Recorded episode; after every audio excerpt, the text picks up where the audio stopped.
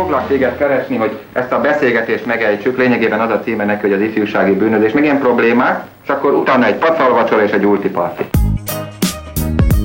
Annó Budapest, az ismeretlen főváros és Punksnodded Miklós.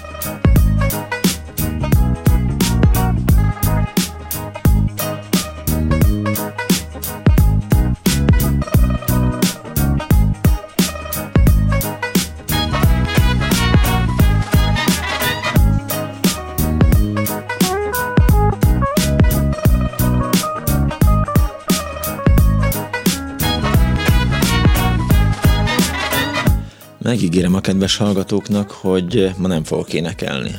Tehát ugye az énekkarokról, meg a dalárdákról, meg a kórus mozgalomról, meg eh, a karénekről fog szólni a mai Annu Budapest. Múlt héten népszerű téma volt. E, és azt gondoltuk, nagyon sok jelentkező volt, akik szerették volna elmesélni emlékeiket e, az énekkarral, meg az énekléssel kapcsolatban, énekórákkal kapcsolatban, és ezért azt gondoltuk a szerkesztővel, Ára Brigittával, hogy adunk még egy esélyt, még egy lehetőséget a kedves hallgatóknak, hogy hozzászóljanak és meséljenek azokról a traumákról, vagy örömökről, amelyet az éneklés jelentett a számukra, adott esetben énekórán, vagy valóban eh, a kórus mozgalomban, vagy a dalárdákban. Telefonszámunk 24 06 95 3, 24 07 95 3. A hallgatók szokás szerint írhatnak SMS-eket is a 06 30 30 30 95 3-ra mindjárt szólítom azt a kedves hallgatót, akiben múlt héten 15 óra 58-kor belefolytottam a szót, de azon gondolkodtam hallgatva itt az imént a, a Surf Soda Fesztivál promóját, hogy azt még nem tudom, hogy jövő héten lesz-e Annó Budapest, vagy, vagy közvetítjük a, a,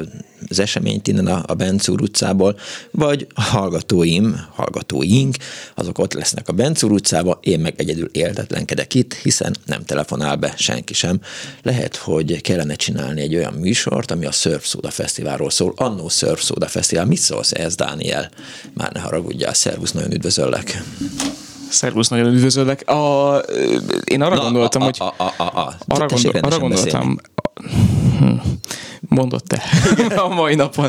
Szóval arra gondoltam, hogy lehetne csinálni egy annó Soda fesztivált, aminek a koncepciója az lehetne, hogy régebbi Soda hát fesztiválokat persze. adunk le. Jön, Tehát véletlenül sem élőben közvetítjük, hanem leadunk egy régebbit, és azt mondjuk, hogy na, drága hallgatók, ilyen volt ez régen. Igen. És mi pedig lemegyünk a Szöpszoda Fesztiválra népszerűsködni. Le, leadhatnánk azt, amin a, a Pálinkás meg a Punksnodded lett a, az év műsorvezetője, vagy hogy hívják az Aranyzebra díj Sötét nap az a klubrádió életében. igen, igen, igen, igen, nagyon sok De csak az, az, egyik jött el, nem is tudom, hogy melyik. Igen. Te voltál itt, hogy a Pálinkás? Pálinkás volt. Pálinkás volt, Pálinkás volt ott. Szégyelném magam.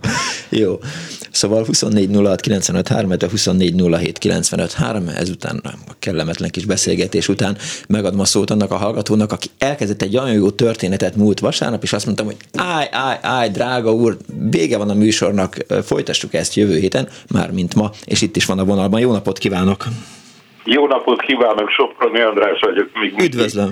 Eh, ha már itt a szörpszoda dolgot hozta el, lehetne esetleg egy történeti műsort csinálni, mondjuk kezdve a melaszra. Tudja, mi az a melasz? Várjon, az az igazság, halló. hogy elég rosszul hallottam. Fel kell vennem a fejhallgatót, mert a, a stúdióban a mikrofon, illetve a hangszóró nincsen feltekerve. Várjon. Jó. Halló, halló. Már is. Igen, szóval a javaslatom az, hogy legyen egy szörtörténeti műsor, Na. amit lehetne kezdeni a melasszal. Tudja, mi az a melasz? Persze, hogy ne. Ó, ivott is olyan? Hát én már mindent ittam. Jó Képzelj el, és ak- még tegnap is, igen, na mindegy. De Jó. tudom, hogy igen. Jó, ez uh, már magánügy. Na, ezt csak úgy bedobtam. Hogy, hogy ki hogyan főzött akkor... szörpöt? Legyen egy ilyen szörp műsor? Hát, érde- érdekes felvetés, mert a... Ezt a ki lehet bővíteni, de valahol ezen a tájon. Alkoholmentes. Igen, igen, igen. De hát a melaszból, ha jól... Nem tudom, hogy az magának hogy fekszik az alkoholmentesség. Én imádom az nagyon... alkoholmentes italokat. Na, hát akkor beleférne néhány a Bambi, Igen. meg az ilyen szört, meg olyan szört, de ezt majd eldöntik. Jó. E... Akkor mesélnék. Jó, jó? meséljem. Hallgatom. Ott kezdem, ott kezdtem, hogy az én drága szüleim valamikor a 30-as évek legvégén, vagy a 40-esek legelején a vándorkórusban ismerkedtek össze. Mi az a vándorkórus? Ez a vándorkórus, ez a vándorkórus annak idején hát a baloldali mozgalmaknak és ne, kiemelten az illegális kommunista pártnak volt egy ilyen legális szerve, hm.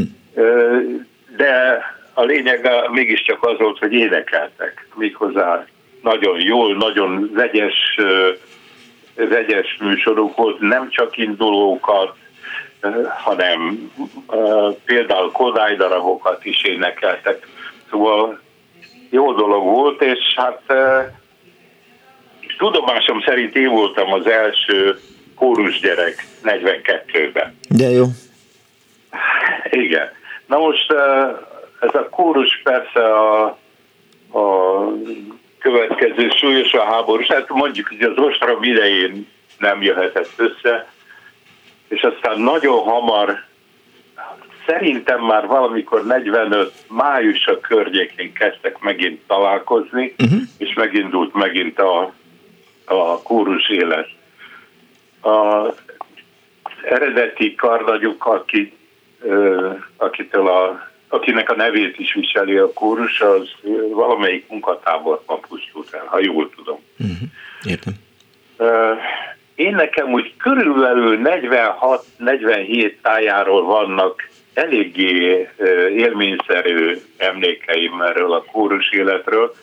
Így ha valószínűleg 46 végén egy falujárás révén jutott el a a kórus Velencére. Nem Velencébe, hanem Velencére. Igen, település, Magyarországi település, igen, értem. Hogy mi volt az a, az a falujárás, hát nem tudom mennyire tudja, vagy a tisztelt hallgatók mennyire tudják. Fővárosi művészek, mindenféle fajtájú, többek között kórusok is eljártak vidékre, és a helyi mondjuk így kultúrházban, vagy egy kocsmában műsorokat adtak. Ennek a találkozóknak, az utazásoknak egyébként volt egy nagyon kommerciális oldala is, tudnék, akkor még divat volt a cserebere. Tehát mivel még ez a forint előtt volt, és a bilpengők nap, nap, nem is naponta, hanem óránként veszettek az értékükből, a falu-város kapcsolatát ilyen termékcsere biztosította. Színjátszásért tojást kaptak a művészek. Hát így, így van, és nem, nem úgy, hogy megdobálták Persze. Na, nekem nagyon emlékezetes ez a velencei kirándulás, tehát hát, ha jól számolom, akkor ön kis öt éves vagy nagy négy éves lehettem, és anyám a színpad mögött, színpad hátában, ugye van egy olyan körfüggöny, ami olyan U alakban veszi körül a színpadot, Igen. amögött felfedezett egy bőrdivány, és Andriskát lefektette oda, hogy édesfiam, te itt most szépen aludjál, vagy pihenjél, vagy mit tudom. És hát ment föl a dobogóra, és énekeltek. Andriska ottan feküdt egy darabig, aztán nagyon rühelte már, hogy hogy ott kell neki feküdni, és ugye elindultam szépen, óvatosan a körfüggöny mögött, először oda-vissza, és aztán az egyik, az óbetűnek az egyik szárnyába kimentem egészen a, a rivaldáig, tehát az első, a, a színpad széléig, onnan néztem a kurs, hogy anyám meg apám ott énekel, és a Székelyedre nevezető karnagy dirigál, és aztán tettem még egy lépés, és akkor kiértem, és láttam, hogy ott, a nő, ott ül a nézőközönség, fogtam magam, és elkezdtem dirigálni a nézőközönségnek. Na most Népszerű gondolhatja, hogy szemszárazod nem marad. Nekem ez nagyon emlékezetes. Nem nekem, tehát ezt a történetet nem úgy mondom el, hogy ezt nekem meséltek, hanem ha Isten pontosan emlékszem minden pillanatára. Uh-huh a, a kórussal kapcsolatban még annyit, ezzel a kórussal kapcsolatban még annyit szeretnék elmondani, hogy a programjuknak állandó darabja és állandó sikerdarabja volt Bertolt Brecht és Hans Eisler egy száma, egy darabja, aminek az volt a címe, hogy a zsákolók deaptala, amit ők csak úgy neveztek, hogy a nagy tróger. Ennek nagyon jellegzetes induló motivuma volt, ha nem veszi zokon, én most megpróbálom elfütyülni.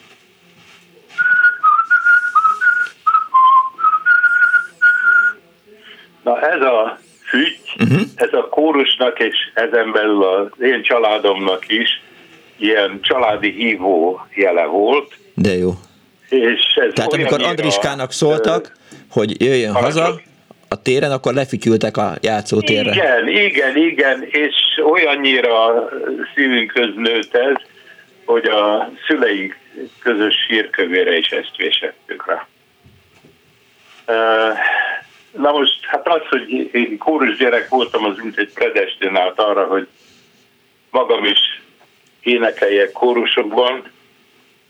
Általános iskolában egy lantos rezső nevezetű kitűnő énektanára és karnagyra emlékszem, valaki már a múlt héten említette a nevét.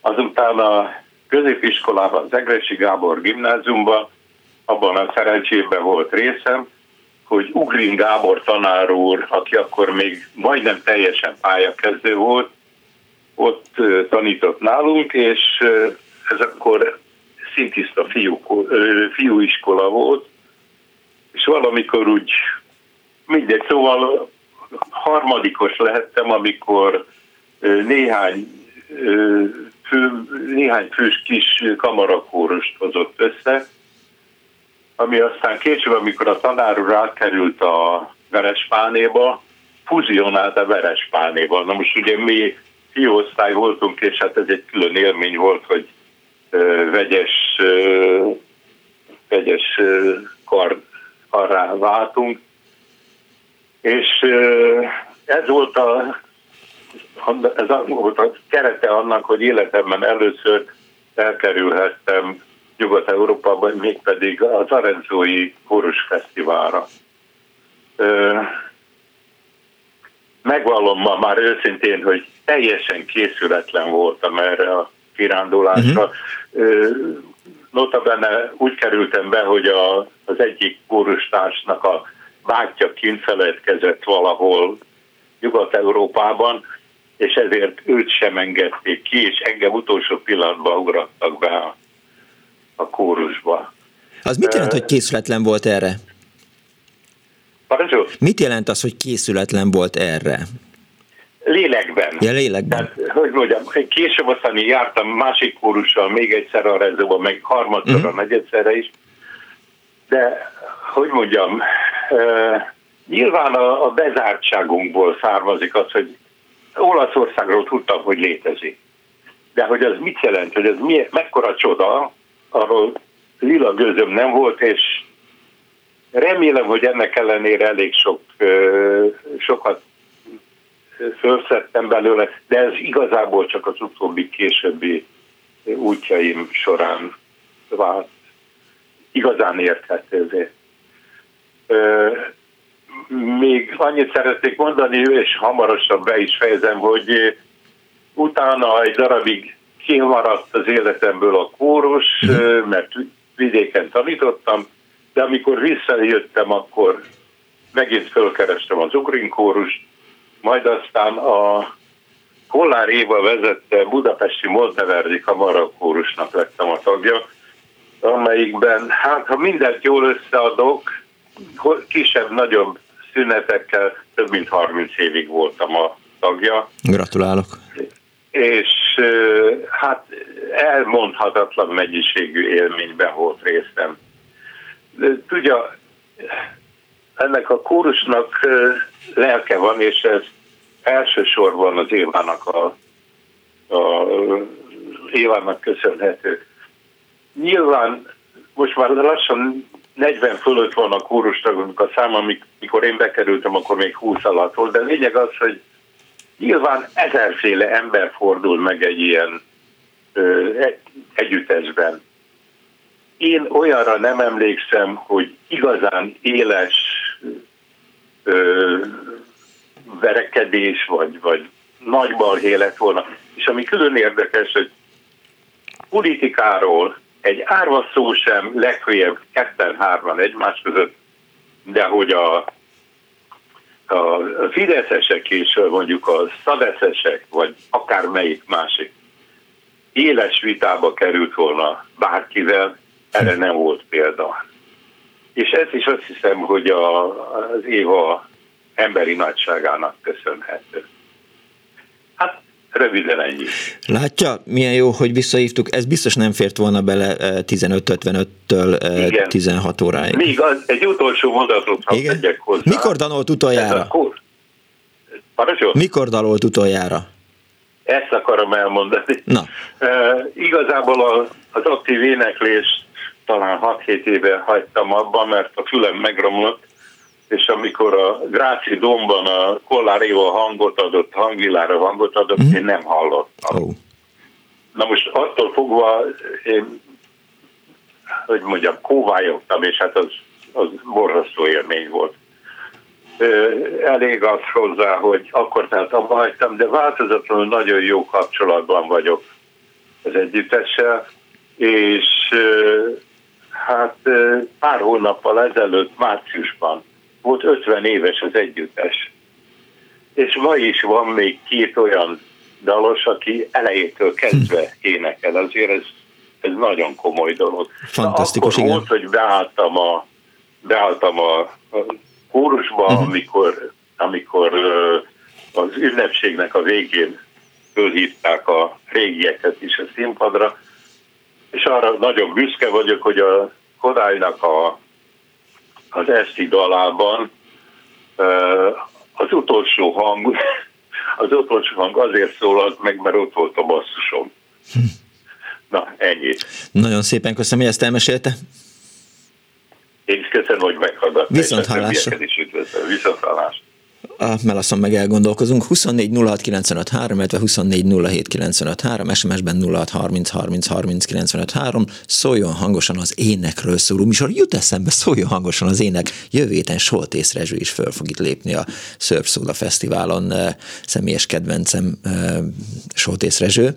Úgyhogy biztos, hogy hát ha nem műsort csinálok, akkor ott leszek és lemozgom a partit. Egy hallgató van a vonal túlsó végén. Jó napot! Kívánok! Kész csók! Szilágyi Ágnes vagyok. Üdv Ágnes. Hát meg se tudok szólalni az úr után, én nekem helyem itt nincsen. De, biztos, hogy van. Hát nagyon szerényen fogom előadni. alapjáraton, ugye azért is telefonáltam, mert úgy tűnik, hogy ugye én nagy lelkes hallgatója vagyok, mintha a Lóránci Zsuzsanna ének zenei általános iskoláról itt nem esett volna még szó igen, futtatom a merev lemezemen a, a keresést. Jó, hát gondolom, de, de de nem volt, igen, annyi... valóban nem. Nem, nem, nem, nem, nem, igen. Na most én Való, oda jártam, uh-huh. a Friss Gábor és a Csik Miklós volt két kar, nagy a Friss Gábor bácsi volt leginkább, mert én általánosba jártam, és ennek a Móri Zsigmond gimnázium volt a gimnazista tagozata, de én a Radnótiba jártam. És itt hatalmas, nem csak a kórus élet volt, hanem zenei élet. Tehát ez tényleg egy énekzenei általános iskola volt, ahol nem csak énekeltünk, hanem szinte mindenki valamilyen hangszeren is tanult. Én speciál hegedűn, hát nem voltam túl profi, meg nem is annyira szerettem, mert én zongorázni szerettem volna, de hát ez egy mellékvágány. Olyanok voltak az osztálytársaim, mint Grillus Dani, Uh-huh. És olyanok jártak oda, mint a Hozella Péter, a Mikó István, a Galkó Balázs, és a Kósa Gábor az lehet, hogy nem annyira ismert, de zongorista lett.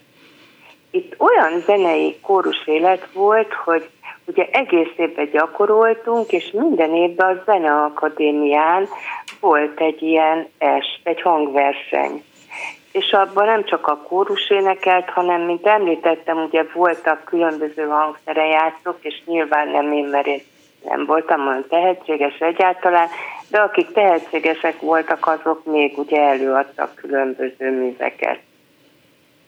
De hát itt komoly ilyen kórus élet volt, és múltkor a Facebookon meg is néztem, mert van egy ilyen Facebook a Lóráncinak, és ott föl is ismertem magam. Hát elég nehezen, de azért megismertem magam, elég, elég fiatal voltam, még egy ilyen hangversenyen, épp a Zeneakadémián. Hát jó élmény volt, de szerintem nekem nem volt olyan kimagasló hangom. Szoprán volt, de szerintem elég vékony, és bár a mai napig is szívesen énekelnék, tehát nem biztos, hogy ez bárkinek is komoly örömet okoznak. Úgyhogy én tulajdonképpen csak azért is hívtam, hogy ez egy, ja, és a Kodály Zoltán járt még oda hozzánk. Aha. Minden évben meglátogatta az iskolát, mert ugye abszolút Kodály módszer volt, és mi szolmizálni is tanultunk, kocsát írni, azt leolvasni. De meg kell mondjam, hogy roppant barátságtalan volt, szóval én e, mindig volt, aki nagyon jelentkezett, hogy menjen virágot átadni. Aha. Hát én valahogy nem kívánkoztam nem tudom, mintha nem szerette volna annyira a gyerekeket. Ez már De... többször szóba került itt a műsorban, hogy, igen, hogy a, igen? igen, igen, hogy a hallgatók arról beszéltek, hogy, hogy találkoztak, meg jött az iskolájukba, meg, meg, meg, meg látták őket, mert ugye, ugye a, a Körönnél lakott, és a Bajza utcai iskolába ellátogatott, de hogy nem volt annyira ilyen, hogy is mondjam, a gyertek gyerekek, üljetek a térdemre, és Zoli bátyátok igen. majd elénekel nektek igen. valamit. Igen, de még talán nem is nagyon mosolygott. Aha. Szóval pedig, pedig mi olyan lelkesek voltunk, és hogy mondjam, na, na. annyira istenítve volt ott a Kodály módszer, meg egy Kodály Zoltán az ugye, és akkor az ember úgy rajongott érte, mint gyerek, de valahogy ezt nem viszonozta. Hát ennyit erről, és szép évek voltak, én élveztem, de aztán nem folytattam, mert nem a Radnótiban nem olyan osztályba jártam, még nem is volt ott. Volt valamilyen karének, de azt már nem forszíroztam, mert nem volt nekem olyan jó hangom. De ez a általános iskolai azért ez egy örök élmény maradt. Említette azt, hogy nem volt kiemelkedő hangja, nem volt, Igen. nem volt kiemelkedően jó hangja. Ez azt jelentette, hogy, hogy magában a kórusban igazából nem azt mondom, hogy mindegy volt, de hogy egy kicsit jó, legyünk elegen, énekeljünk sokan, szépen Igen. szóljon, ezért Igen. gyenge hangú nem annyira erős hangú énekeseket is beválogattak. Abszolút, ugye renge, nagyon nagy számú volt a kórus, Aha. hát az iskola erre épült.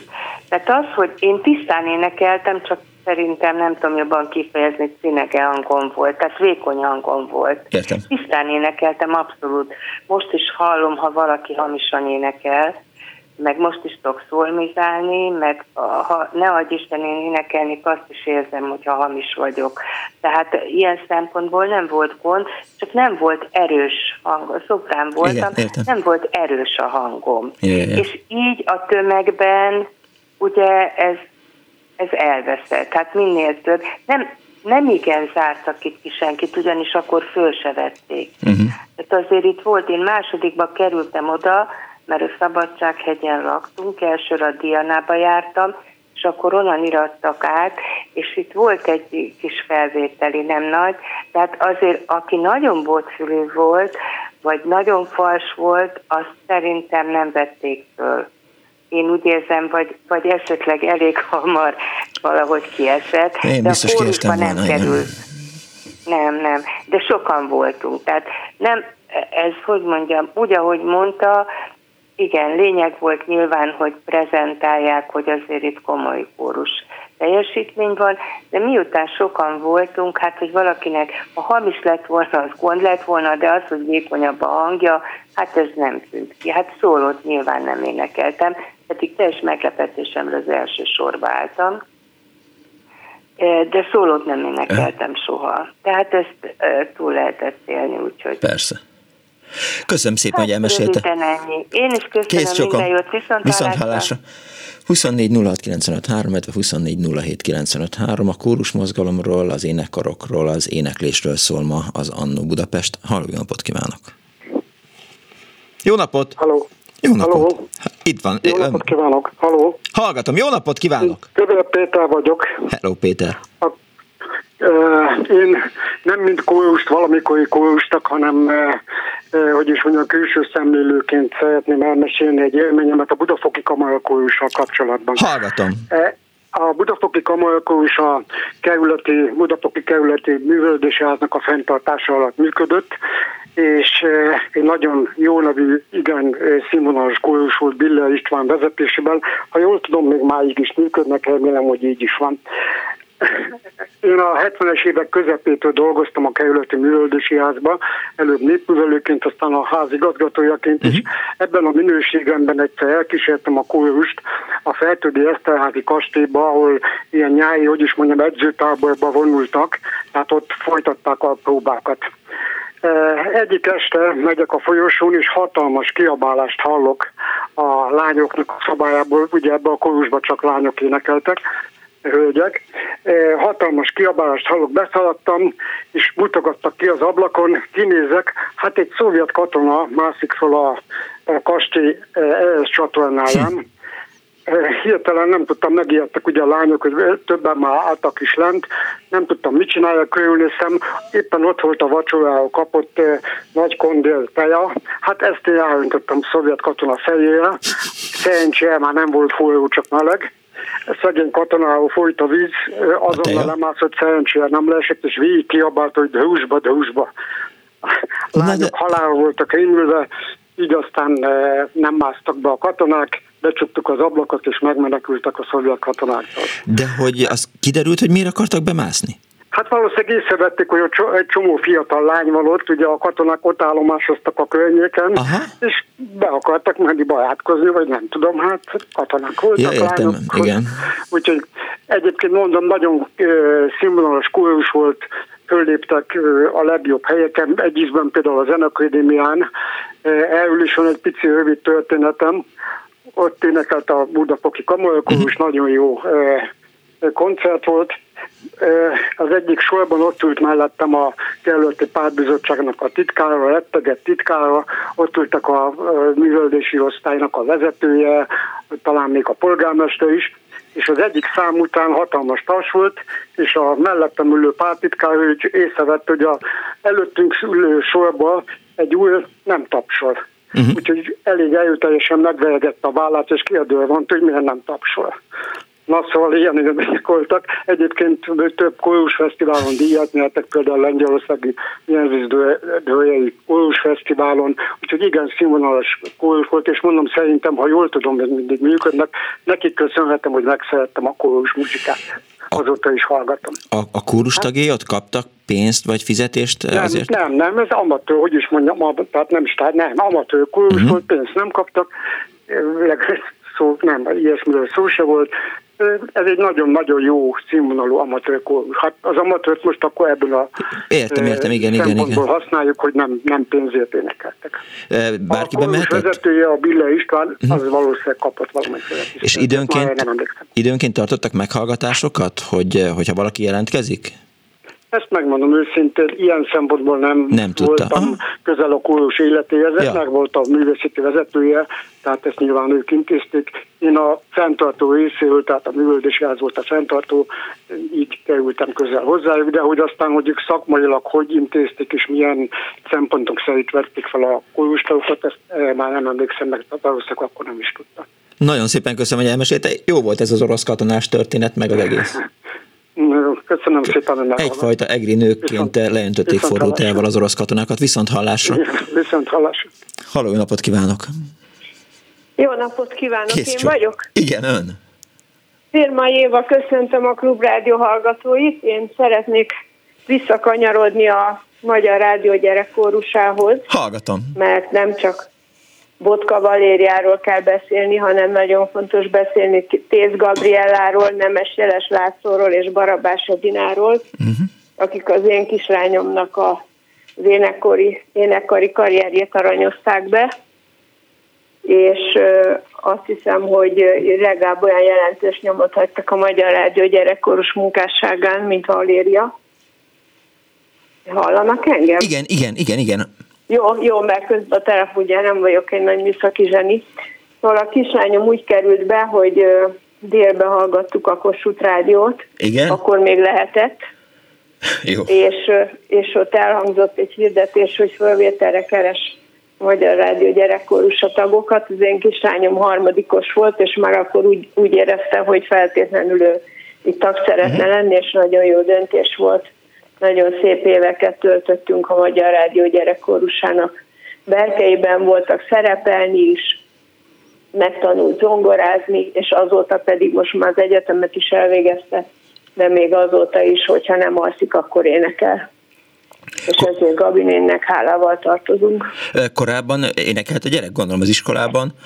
Ne, nem, hát járt, járt szólfésra, de azon kívül nem csak valahogy ez a zenőt megérintette, és azóta is ez a legkedvesebb időtöltés, hogy énekel. Nem volt számára terhes a, a, a kórus éneklés, vagy az, hogy, hogy folyamatosan, ugye mert már kiderült a múlt heti adásban, hogy, hogy él, nem éjjel-nappal, de hát, hogy, hogy meglehetősen sok próba volt a héten. Hát igen, azért volt persze egy kötött életmód, meg Gabi néni szigorú is volt, de uh-huh. csak szeretetből, de, de hát ez a javukra vált, mert tanul, tanultak egy rendet, megtanulták, hogy többet is lehet bírni, mint egy más ember, és, és a javukra vált szerintem, de azt hiszem ő is azt mondaná, hallaná. Ha pontosítani kellene, akkor mettől meddig volt a, a lánya tagja a kórusnak? Mely, mikor került hát, be? Hát, csak, hát egy olyan körülbelül egy 15 éve kezdte, és akkor ugye a negyediktől nyolcadikig. Aha. Pont a Gabi néni utolsó, tehát amikor mi elhagytuk a kórust, akkor sajnos Gabi néni is elhagyta, ha nem is önszántából. No. És ez nagyon fájt mindenkinek annyira, hogy a kórus tagjai el is mentek, és a szerenádot tartottak uh-huh. a lakásánál, hogy kifejezzék a szeretetüket, meg a hálájukat. Lehet tudni azt, hogy miért kellett távoznia? Hát lehet tudni, de nem szeretnék jó. menni. Jó, jó, jó. Értem. Igen, szóval hát a szokásos. Aha. Merre járt a lánya a kórussal? Hát ők mondjuk inkább az országon belül mozogtak, uh-huh. tehát emlékszem, hogy volt például egy hatalmas nagy fellépés Pécsen, egy másik énekarral együtt, és értek a közepén jöttek meg onnan, de jártak sokfele. Most így Hát éppen tán külföldön nem is, már az a nagy időszak az már addigra le, lejár. Most hallgatja a lánya a műsort? Nem hiszem, hogy hallgatja, mert most külföldön él. Aha. De majd fölhívom, hogy hallgassa meg délután, jó, vagyis jó. este. Jó, mesélj el neki, hogy elmesélte a, a történetét. Köszönöm szépen, hogy hívott. Köszönöm én is. Kész sokan, viszont hallásra. 24 06 95 3, énekről szól ma az Annó Budapest, énekeljünk együtt. Haló, jó napot kívánok! Halló, szervusz, kedves Miklós! Szervusz! Én, én német Erika vagyok, és üdvözlöm a kedves hallgatótársakat is. Hát én is a rádió gyerekkorosával kezdeném. A Somogyi Béla általános iskolába, annó Somogyi Béla általános iskolába kezdtem a pályafutásomat és anyukám elvitt felvételére a rádió gyerekkorusába hat évesen. Aha. Botka Valéria felvételiztetett, de azt mondta anyukámnak, illetve hát ugye én is ott voltam, azt mondta, született tehetség a gyerek, hmm. de sajnos nem vehetem föl, mert a Dundi pofikájával nem mutatna jól a többi gyerek. Ne vicceljen! Komoly, tegeződjünk. Ne viccelj már. de, ez Isten bizony, úgyhogy egy hat éves gyereknek gondolhatod, hogy ez mekkora trauma volt, úgyhogy azt sem tudtam, hogy hogy vigyem ki azt a nagy ajtót, alig értem el a részkilincset, de rohantam kifele a folyosóra, és hát dobogtam, szóval igen, hát szoktam mondani viccesen, itt már megtölt a zenei pályafutásom rögtön, így visszamenőleg. Na mindegy, kösz szépen, aztán Botka az énekkar. Igen? Mondom, kösz szépen, Botka Valéria. hát lehet ennek így kellett lennie. De aztán az iskolai énekkarban való szerepléseim azok úgy kárpótoltak, úgyhogy köszönhetően Szaboné Bugykai Ágnes volt az ének tanárnőm, énekkar vezető, illetve párhuzamosan tanított nekem furuját. Furuján tanultam öt, éves, öt évet. Amikor anyukád azt mondta, hogy, hogy gyere, felvételizünk a, a Magyar Rádió gyermekkórusába, akkor beleélted magad, lelkes voltál, szeretted volna? Én, én nagyon, én nagyon szerettem énekelni, már, uh-huh. már öt évesen is az óvodában mondták az óvónők, hogy anyuka vigye el ezt a gyereket énekelni. szakemberhez, mert, mert, mert jó a hallás, a ritmusérzéke, na, szóval hát csak nem voltam valami vékony gyerek, nem így. Igen. úgyhogy, úgyhogy, úgyhogy emiatt. De mondom, az iskolai énekkar azért kárpótolt a dolgokért, illetve ö, 13 évesen szoprán szólamban, duett, duett kategóriában iskolai énekversenyen első helyezettet értem el, vagy értünk el az osztálytársammal. Úgyhogy ez azért egy kicsi kárpotlás Mit volt a dolgokért. Mi volt a darab, amit énekeltetek, amivel nyertetek? Ú, hát most így visszaemlékezve, hát több, több, több kisebb dal volt, szóval nem egy konkrét művet adtunk elő, Aha, több kisebb értem. dal volt. Értem. A És napnyugodni tér például, az egyiknek ez volt a címe, nem tudom, hogy ez ismerősen hangzik-e. nem, botfülem van. Figyelj, hogy, és, és miért Igen? nem alakítottál rockzenekart? Én? Hát persze, tehát hogyha valakinek van hangja, egy jó énekes minden, hát, mindig kell. Parakovács is hát, állandóan énekesnőket keres. Hát kicsit más fele vitt el az élet. Nem tudom, volt egy idézőjelbe bekattanásom, hogy én gyerekeket szeretnék gyógyítani, menteni, stb. stb. Úgyhogy egészségügybe felvételiztem első körben, és valahogy így a zenei vonal így, így valahogy elmaradt. Kíváncsi vagyok, mi, kíváncsi vagyok, hogy mi lett volna, ha, ha Botka Valéria nem küld ki, hogy dundi a pofikád? Hát, hát az, arra, arra én is nagyon kíváncsi lennék, vagy nem tudom, de hát most már nem, már fejjel már nem, úgyhogy de még mondjuk 41-2 évesen a fővárosi énekkarban voltam másfél-két évet, az viszont nem volt sok. Mert Milyen fővárosi énekkar? Tessék? Az milyen ez a fővárosi énekkar? Hát inkább ilyen egyházi jellegű darabokat adtunk elő, idősebbek voltak nálam jóval. De ez egy ilyen, tagok. tehát hogy, hogy hol működik a fővárosi énekkar? Ö, hát most már nem tudom, hogy egyáltalán működik De akkor, amikor de ott kint, volt? Kint voltunk, Kelemföldön volt egy próba próbatermünk, ahol jártunk, de és ez önkéntes a... alapon Aha. működött, szóval újsághirdetésben láttam annó, hogy főváros énekkar felvételt hirdet, ja, elmentem, meghallgattak, és akkor, és akkor ott ragadtam egy kicsit, csak hát gyerekeket neveltem, két gyereket egyedül, meg két munkahely, stb. valamit fel kellett hagyjak a cél érdekébe, úgyhogy, úgyhogy Igen, a munkahelyet és a gyereket nehéz, igen. hát igen. igen. igen. Úgyhogy nagyjából, nagyjából ennyi a történet. Ez lett a vége. Illetve amit még egy énekóráról elmesélhetek esetleg. Hogyne. Ha még van annyi időm, van. hogy hát ki lehet adva házi feladatnak, hogy le kell szolmizálni egy bizonyos, nem tudom, dalnak a részletét, és le kell kottába írni. Na hát az osztálytársaim hát jöttek, hogy hogy Erika Léci, írd meg nekem is, írd meg nekem is. Lényeg a lényeg, hogy kb. a félosztálynak akkor megírtam én a házi feladatot, és hát lelkes volt a Ági néni, mikor ugye kivitték mindenki az énekfizetet, hogy ugye megcsináltuk a házi feladatot, de másnap, amikor énekórára jött, akkor közölte szépen és finoman, hogy nagyon örül neki, hogy ilyen sokan megcsinálták házi feladatot, de szeretné megkérni a többieket, hogy ne az Erikával csináltassa meg mindenki a leckéjét. Úgyhogy, úgyhogy nagyjából ez egy ilyen kis emlék, igen, hogy rájött pillanatok alatt ugye a, a ja, kotta hát, formája, stb. Hát azért igen, igen rájött pillanatok alatt, hogy könnyen felismerhető. én voltam. Értem. Van. Beírhatott volna önnek néhány ötöst? Neked? Neked, igen. Igen, jó, jó, jó, jó. Egy korosztály vagyunk szerintem nagyjából, úgyhogy. Oké, okay, rendben van. Köszönöm, hogy hívtál. Köszönöm szépen én is a lehetőséget. Hello, szia. Szia, szia. szia tegnap valaki találkoztam, az egyik barátomnak volt az 50. születésnapja, és, és valaki odajött és mondta, hogy, hogy szokott hallgatni, és azon gondolkodtam, hogy, hogy a pénteket szokta hallgatni, vagy a, vagy a vasárnapot elfelejtettem megkérdezni, mert nem is mondta a, a hallgató, csak odajött egy kicsit jatta, jatta, pimpi, limpi bemutatkozni, kezet rázni. Egy hallgató van a vonalban, mellékszál volt, felejtsük el. Haló! Haló, üdvözlöm! Jó napot!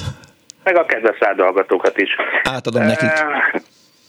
A bearangozó miatt telefonáltam, én Bán István vagyok. Na.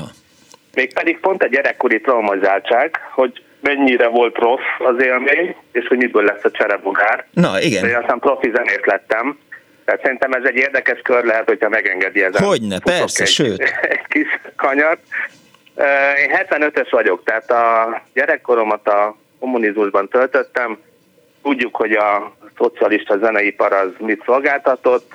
Hát úgy nehéz volt elviselni, de egy deklasszált a család sarjaként, hát kellett hallgatni mindent. Uh-huh. Mentünk operába, betoltak egy 200 kilós nőt, mint hős szerelmes, hát akkor így szkeptikusak voltunk a nővéreimmel, üvöltöztek, a kórusi dalom az rettenetes volt, az előadások rémesek, szóval gyűlöltem, így lerövidítve a történetet, utáltam mindent, ami, ami énekkel kapcsolódott össze, de nagyon szerettem az orgonát, és uh, én a Bécsi Kaputéri evangélikus templomba születtem, kvázi ott kereszteltek, ott tanultam járni, és aztán a legendás organista Peskó György utódjaként már én is vagyok ott az organista. Persze azóta eltelt elég sok idő, meg egy pár zenei diplomát megszereztem. És amire utalni akartam, a, ezek a gyerekkori stigmák, ezek, ezek elkísérik az embert. Én egy normális egyetemre jártam, Gödölön végeztem, mint molekuláris genetikus, és utána választottam a zenét, és aztán Bécsben több szakon végeztem egyházzenét, több szakirányból, uh-huh. és orgonaművész szakot is. És hogy mennyire megmarad a nyoma annak, amit az ember gyerekként megélt. Először az egyházene tanszékra vettek fel Bécsben, és úgy voltam vele, hogy hagyjanak engem békén, kórusba nem megyek, énekelni nem akarok, csak orgonálni, ezért mentem oda, és protestáltam, ameddig lehet. 2000-ben kezdtem kint a Zeneakadémiát, és aztán volt egy óriási párfordulás, a zenértők tudni fogják, hogy miről beszélek. 2002-ben egy barátom átcsábított Pécsben a Musikverányba, hogy ugyan hallgassuk már meg a Hárnonkultal a Máté Passiót. Főpróbára kaptunk lehetőséget, hogy meghallgassuk. Uh-huh. Hát mondom ki, az a Hárnonkult, én oda nem megyek. Na most ezen különben sokan nevetnek most. Én még nem, de ez az én hibám. és uh, én oda bementem a muzikferányba, és összeomlott a világ, Na. és egy hatalmas kapu kinyílt. Ott megértettem, hogy mi a kórus zene, hm. és miről is szól az egyház zene, amit énekelnek. Tehát nem csak orgonálni kell, kell tudni énekelni is. É, hozzáteszem csak így lábjegyzetben, hogy ez a felvétel nyert egy Grammy-t, ez a Máté Passió felvétele a Hánunk útnak, pont a kórus zene miatt. És pár hónapra rá én ennek a kórusnak a tagja lettem, ez az Arnold Csömbek kórus, az a világ egyik leghíresebb profi kórusa. Irgalmatlan mennyiségű díjat szedtünk össze. Hmm. Én 15 évet töltöttem velük, vagy hát igazából most is tag vagyok, csak a Covid ezt keresztül húzta, aztán egy kicsit itthon ragadtam. De ami a legfontosabb, hogy az ember tanul és képzi magát. Én közben elvégeztem az énekszakot is kint, rengeteg produkciók volt, mint a Hárnon Kulttal, Bulezzel, Ábádóval, és még so Heiting, az összes nagy karmester, körbénekeltük az egész világot, operákkal, oratóriumokkal, sőt, akkor Árvó Pert nagy kitüntetést kapott osztrák össztársaság nagy keresztjét, nem tudom, utána kell olvasni az interneten. Árvó Pert az nem akárki a kortály zeneszerzésben, akkor is énekeltünk, és hogy hallottam, hogy sztoriznak a kedves betelefonálók, ott is volt velünk egy kedves történet, mert a, az ország parlamentnek van egy kápolnája, ott adták át a díjat, értem szerint egyházzenéről beszélünk, Árvópert esetében, és uh, jött egy nagyon kedves öltönyös fickó, és ott poénkodott velünk, hogy ő is énekelni, meg mondtam neki, hogy hát figyelj, hát oké, okay, csak mi másképp vagyunk költözve, uh-huh más színünkben voltunk, tehát ez volt a különbség. Lefagyott az összes kollégám, majd közölték, hogy ő volt a köztársasági elnök. De hát ott másképp viselkednek azért a politikusok, hogyha ezt röviden összefoglalhatom, tehát már a beengedő kapun is úgy mentünk át, hogy hajtott minket a biztonságért, hogy menjünk már, tehát nem, nem kóristáknál keresnek fegyvert, nem zárták le az egész belvárost. Igen. És ezek a történések, ezek mind-mind nagyon viccesek, de, de olyan emberektől tanulni, akik a legnagyobbak a világon, uh-huh. és színpadon tanulni, az, az egy őrület, és megfizethetetlen. És ezt én, én aztán tovább is vittem, még a Tamás templomban bakkantátákat énekeltünk, ott a karvezetőnk, aki az Zenakadémiának a rektora volt, Ervin Ortner. Kedvenceim a bakkantáták? Hát nem véletlenül. És ő mondta aztán, hogy, hogy ezt üzet nekünk kell továbbvinni. Hál' Istennek megadatott nekem a lehetőség, hogy azóta én viszem a Budavári Bak Fesztivált, most szervezem a 12-et már októberre, ahol mind fesztiváligazgató, mind közölműködő ugyanúgy jelen vagyok. Uh-huh. De ami a legfontosabb, hogy, hogy a megfelelő zenei képzés az nem, nem mindig a hallgatásnál kezdődik, hanem a részvételnél, és Kodály ebben volt erős, csak vissza akarok térni arra a gyerekkori traumára, hogy igazából minden egy rettenet. És azt a konklúziót vontam le, mint professzionális zenész, mint karvezető, azt a szakot is elvégeztem, meg mint, mint világutazó zene, zenei kozmopolita, hogy a kórus zenélésben sokkal fontosabb a, a karvezető tudása, mint uh-huh. az intuíció. Tudnilik, az amatőr kórusok, én rengeteg amatőrrel dolgoztam már, az amatőr kórus azért szól rosszul, amiért én utáltam gyerekként, mert a karvezető hülyeségeket kér. Ezt azért fejtse ki bővebben. Nem lesz bonyolult különben. A, az éneklés az két dologról szól. Igen? A zenéről és a testünkről. Ha olyan dolgot kérünk a testünktől, ami ellenséges azzal, amit mi nagyon szeretnénk csinálni, az nem fog működni. Tehát ugyanúgy, ahogy hát akinek rövid a lába, az nem akar magasan ugrani. Valakinek rossz a tüdeje, az nem fog maratont futni, és akkor folytathatnám, de az anatómiai adottságaink és az élettani működésünk az fix. És az éneklés az ebből táplálkozik. És én azt vettem észre, hogyha a természetes működését veszük alakul a testnek, ezt kapcsoljuk össze a zenével, aminek nagyon fontos része, főleg a, a kórus éneklésben a szöveg, akkor ez egy olyan egységet tud képezni, ami működik amatőröknél is. Tehát nem kérem azt, hogy például ha van egy záró hang, akkor azt ötször olyan hosszú énekeljük, pedig, amikor beszélünk, akkor normálisan beszélünk, nem mint hogyha idióták lennénk. Igen. Tehát, hogy ezt a természetességet, ha megtartjuk, mind a szövegben, mind a testünk adottságait, akkor dimenziókkal magasabb szintű produkciókat lehet létrehozni. És erre kell törekedni. Részt venni benne, de jó főnököt rakni előre. Ez a Bécsi kórus, ez egy ilyen internacionalista vállalkozás volt? Tehát, hogy mindenhonnan jöhettek énekesek oda?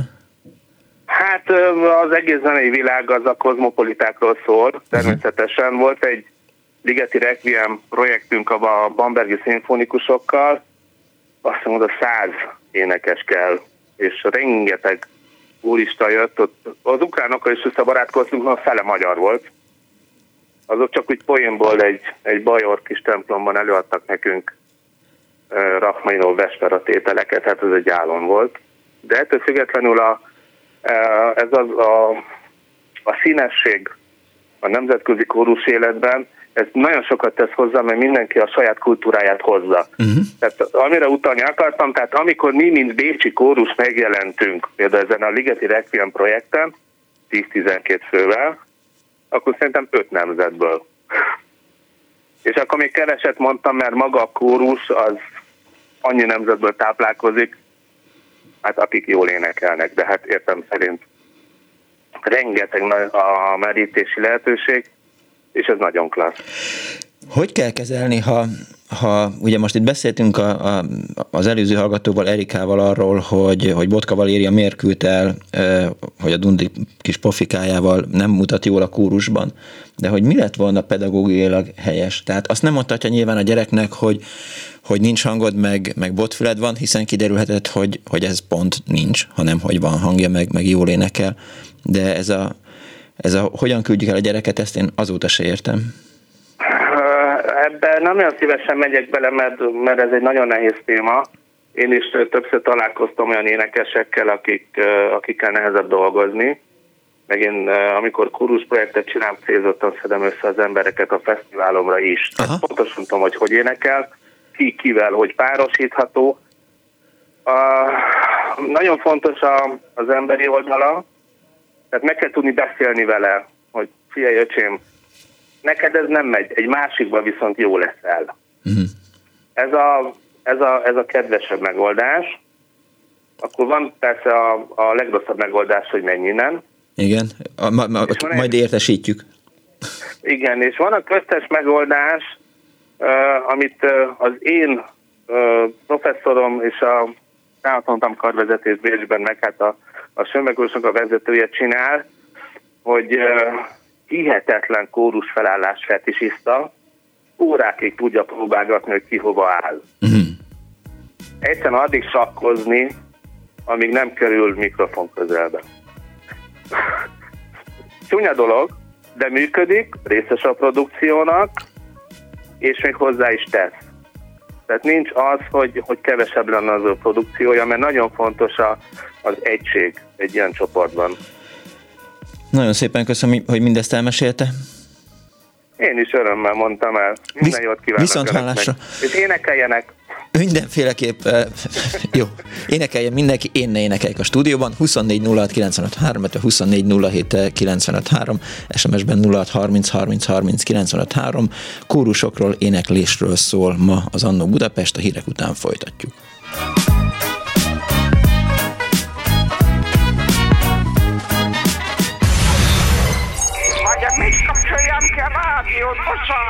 Jaj, igen, jaj. igen, igen. Elnézést. Jó napot kívánok.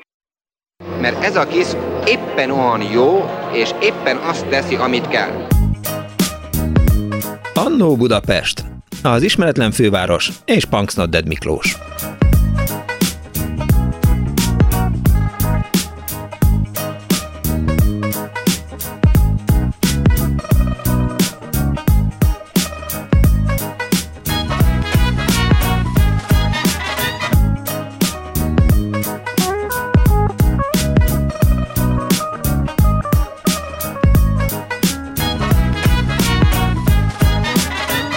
Napot kívánok a most ébredő kedves hallgatóknak! Ez a Klubrádió, benne az Annó Budapest az önök alázatos narrátorával.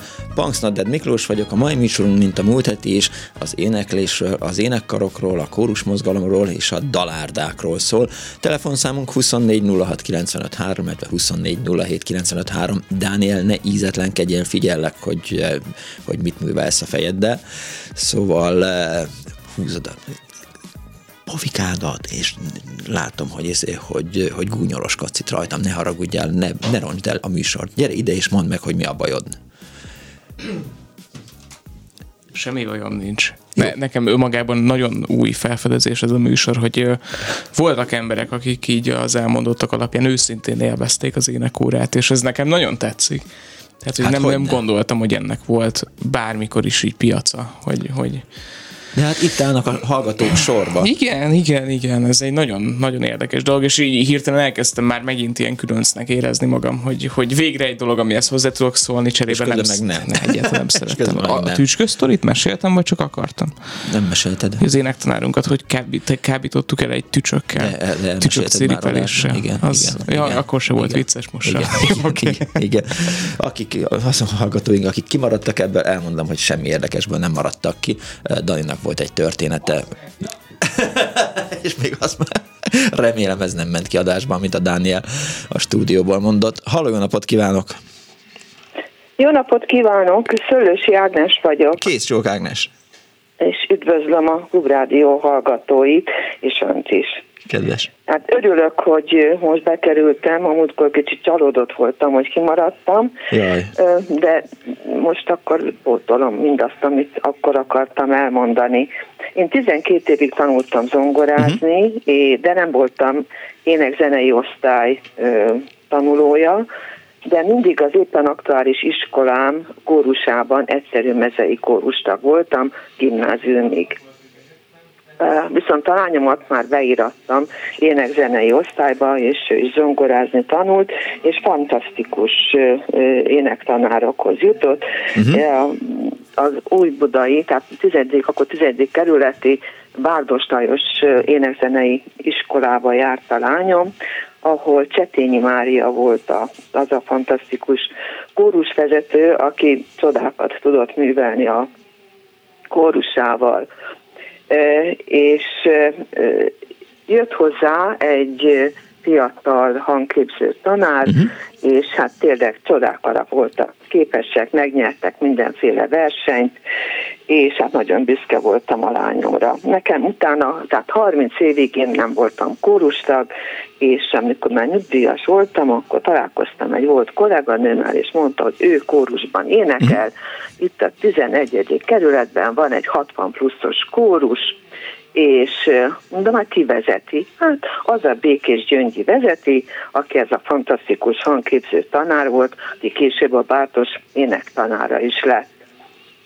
És hát mondom, hát ott a helyem, és nagyon-nagyon boldogan uh-huh. csatlakoztam a kórushoz. Ezt a kórust úgy hívják, hogy újbudai ezüstkar, hát a korunkra utal ez az ezüst, ez a 60 pluszos kerületi mozgalom keretében létrejött kórus, tehát olyan 8 taggal kezdett a kórus uh, 7 éve, ez a hetedik éve, uh-huh. hogy működik, akkor olyan 8-10 tag volt, és most 32-34 taggal működünk. Az már elég acélosan meg tud szólalni. Tessék? Az már elég acélosan meg tud szólalni, 34 ah, Acélosan, hát az a helyzet, hogy csupa nő. Hát az női acél is van. Kevés a férfi kórustagunk, uh-huh. tehát az acélosság az kicsit még inkább emelkedhetne, tehát növekedhetne. De Így szólunk mindenkinek, hogy aki... Pandémia. Tessék? Hát akkor itt van egy felhívás, akinek van kedve a 11. kerület így van, igen, most Férfiak. lehet jönni hozzánk, nem csak férjüknak, tehát női tagokat is uh-huh. felveszünk mindenféle szólamra. Több mint 200 dal a repertoárunk, és éneklünk templomba, kiállításokon, vidékre járunk, művészeti táborba járunk, hogy egy hétig semmi más nem csinálunk, csak énekelünk és a környéken szerepelünk, úgyhogy elég intenzív korus életet élünk, és a pandémia alatt sem hagytuk abba, egészen sajátos gyakorlási próba technikát alakított ki Na, a kórusunk. Telefonon hát azt keresztül. csináltuk, hogy olyan tizen lehettünk egy-egy alkalommal uh-huh. online, és először tehát szólamonként gyakoroltunk, és utána már a második, ugye a pandémia második évében pedig már áttértünk arra, hogy egy-egy ilyen kisebb csoport minden szólamból képviseltette magát, és ennek az volt a nagy előnye, hogy mindenki megtanulta a saját hangját hallani. Mert úgy énekeltünk, hogy online volt, tehát az énekelt, akit a kórusvezetőnk felkért, Aha. az összes többi pedig a saját szólamát énekelte hozzá. És akkor ezt így váltogattuk.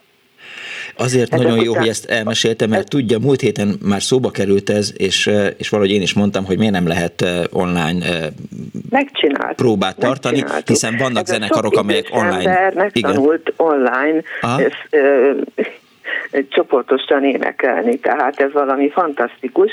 Mondjuk ehhez kellett nagy lelkesedés, akkor volt egy, van egy tagunk, aki informatikailag meglehetősen tájékozott, és nagyon sokat segített ebben, uh-huh. mindenki elsajátítsa ezt a technikát, úgyhogy megtanultunk online próbálni.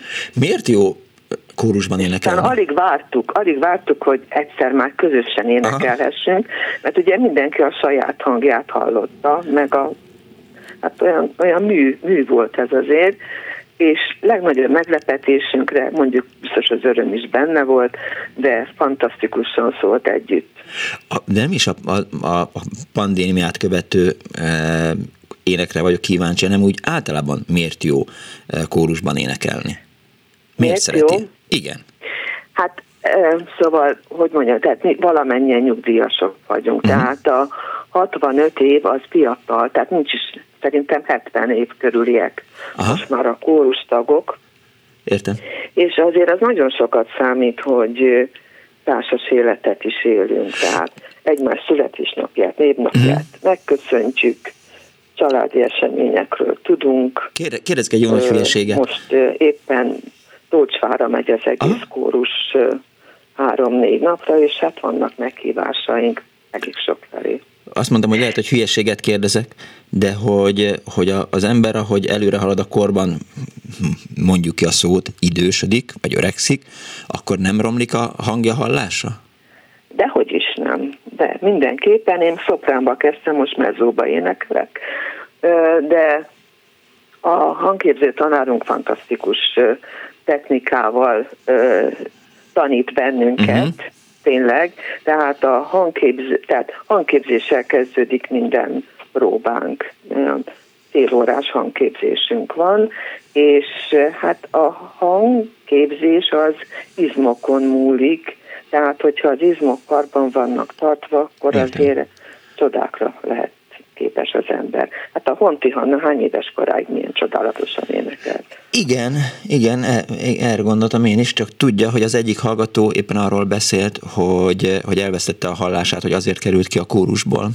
Hát, hogyha valaki, de van, ha, szóval van ö, készülékkel, tehát ö, hallák, éneklő kórustagunk is. Uh-huh.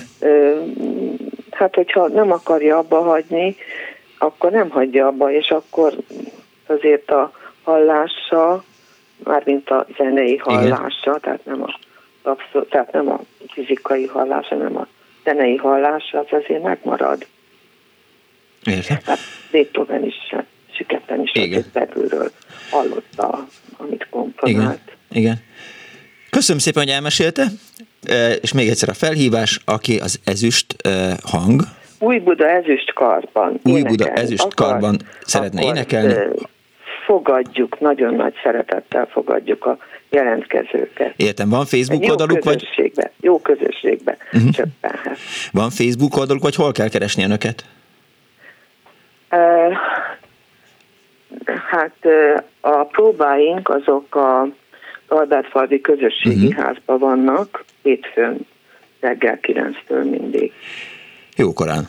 Mondhatnám azt, hogy hétfő reggel 9. Hát, Jó, ráérnek. Nagyon sok program van. Értem. Az Albert-falvi közösségi házban, úgyhogy örülünk, hogy itt kapunk ekkor helyet. Köszönöm szépen, hogy hívott és elmesélte ezt, és örülök, hogy beszámolhattam Nagyon arról, hogy lehet oda is jelentkezni. Minden, és minden jót, és sok-sok szép élményt kívánok. Köszönöm szépen, kész sokan. Köszönöm. Viszont hallásra. Viszont hallásra. 24 06 95 3, 24 07 95 3. Egy kedves hallgató van a vonal túlsógén. Jó napot kívánok! Szerbusz Aradi János vagyok. Hát Hello, János. elég régen beszéltünk utána 19 júliusában Lászlónak környékén. Ott is valami zenei téma volt, és utaltam a lemezborítókra. Igen? És utána csodák csodájára valami barátod következett, aki pont a lemezborítókat tervezte. Pál Figyuri. Most az ősködben pedig még az addig Romi Kádár él, hát ez nekem felejthetetlen, mert most itt összekapcsolódott több dolog. Ugye akkor épp ott említettem meg a Csepeli munkás otthon, Dohár Péter, Verasztó Lajos, ugye az egykori mentoraim, akiket innen is üdvözlök, hogyha hallgatják véletlenül. A Lajos most... Nem véletlenül hallgatják, éves. szándékosan. Igen? Mondom, nem véletlenül hallgatják, szándékosan. Azt nem tudom, hogy hallgatják el. Lajos az levonult vidékre, most lett 77 éves. Hát én sajnos a 72-höz közeledek novemberbe. Uh-huh. Hát a Benyámin az a Péter, aki most még csak 67 és fél éves, úgyhogy na mindegy. Na most hát így szüneteltem, mert egy eléggé furcsa élethelyzetbe kerültem, sajnos két éve meghalt a feleségem, és hát elég váratlan dolgok értek. Uh-huh. És hát nem tudok elég hálás lenni, ezt most halálkomolyan mondom a klubrádiónak, mert innen elég sok erőt tudok meríteni. Most például voltam a újraindult filmklub rádió vetítésén. Sándor hát Pál Szabadíts meg a gonosztól című filmje? Tessék? Sándor Pál Szabadíts meg a gonosztól című filmje ment? a gonosztól. Hát ez, ez egy reveláció volt. Uh-huh.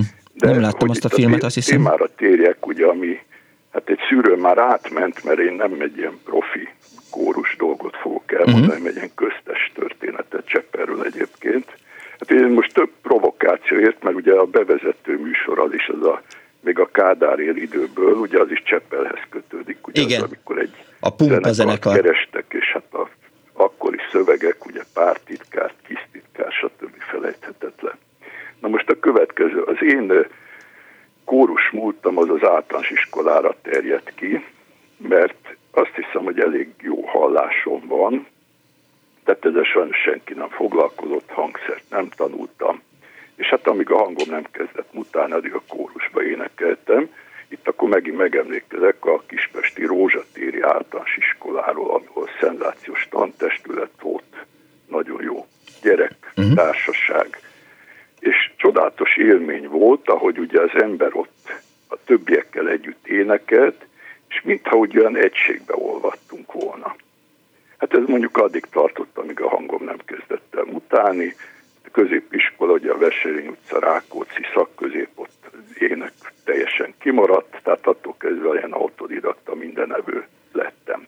Most a történet, ugye ez átment egy szűrőn, ugye egyik kolléganőnek elmeséltem, és ő átengedte, az Cseppelhez kötődik.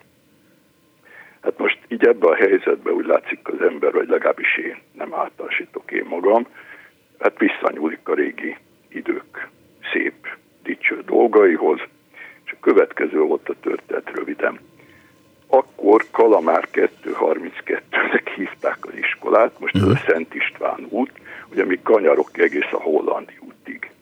Hát én betanítottam a munkásotthon révén szinte egész Csepelt, meg a Szárcsa utcában is adtam tanfolyamot, és itt ebben a bizonyos iskolában, ahonnan remélem, hogy megvan, hallgatja a műsort a Darvasi Erzsik, aki akkor igazgató helyettes volt, igazgató éppen gyesen volt, teljes szabad kezet kaptam, és egy negyedikes osztályt, akik a Kodály módszer szerint, ugye énekzenei tagozat, és zsolnai módszer szerint tanultak, tehát egy, egy szenzációs társaság volt, még olyan értelemben is jó volt, hogy hát épült egy csomó lakótelep, és akkor a mindenféle szűrő nélkül ugye bekerültek ebbe az osztályba olyan gyerekek, mhm. akik ugye hát a körzetben laktak.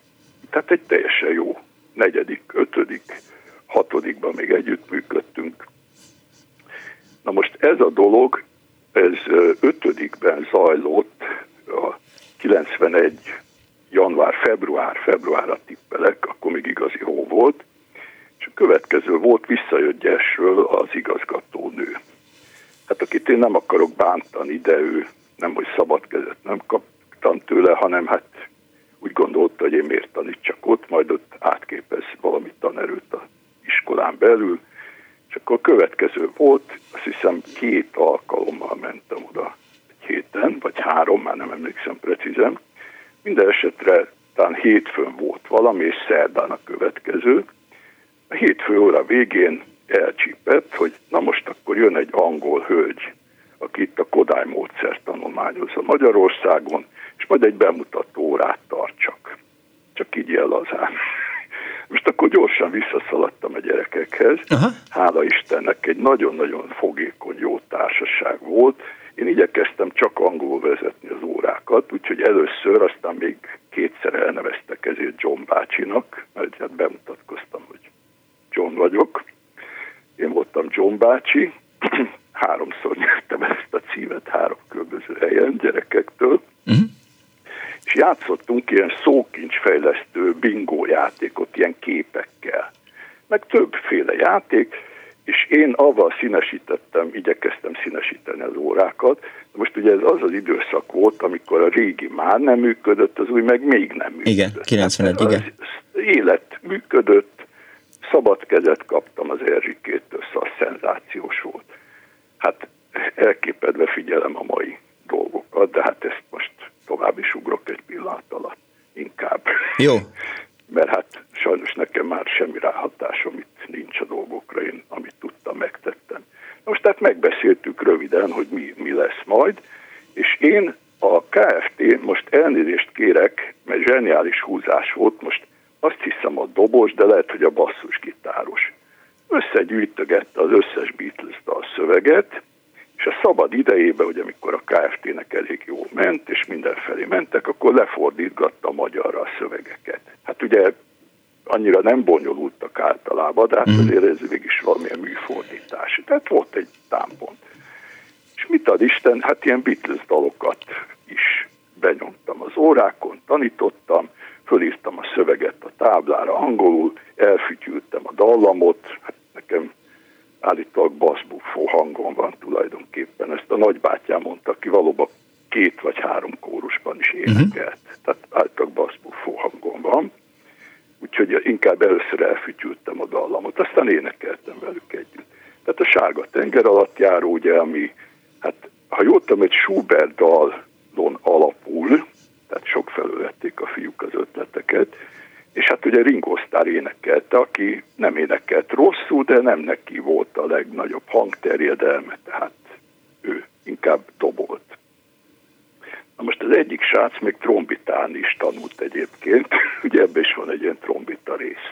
És elég szürreális, hogy a rajzfilm is már látható volt. Na most még egy rajzversenyt is hirdettem, tehát ezt mindentől független, ezt ugye maguk magunk saját útján haladtunk így előre, és ebbe csöppent hogy na most egy bemutató. Igen? Rajzverseny is,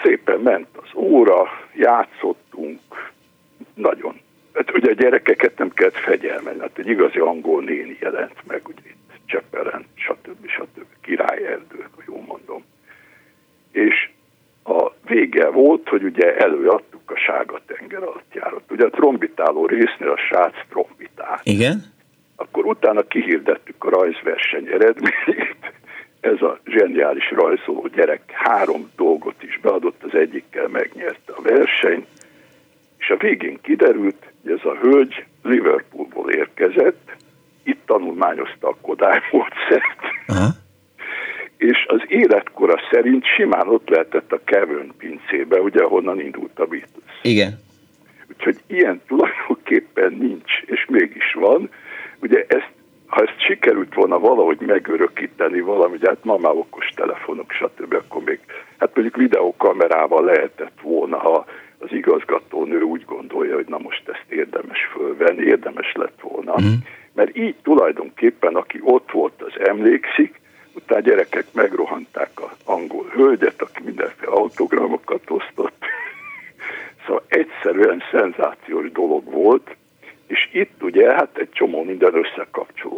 Hát én azt mondom, hogy hozzám értő, nálam jobban hozzáértők meg tudják itt, általában valóban ez egy Schubert dallam, egy szürreális szöveg, trombita, uh-huh. rajzfilm is volt.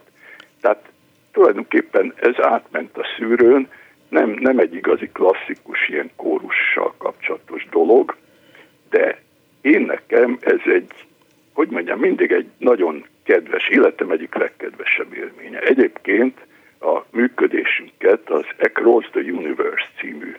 Hát tulajdonképpen ugye Lennon mindig, aki énekelt a énekszólamot, a vezetőt, az volt az igazi szerző, tehát ez egy Lennon, The Across the Universe.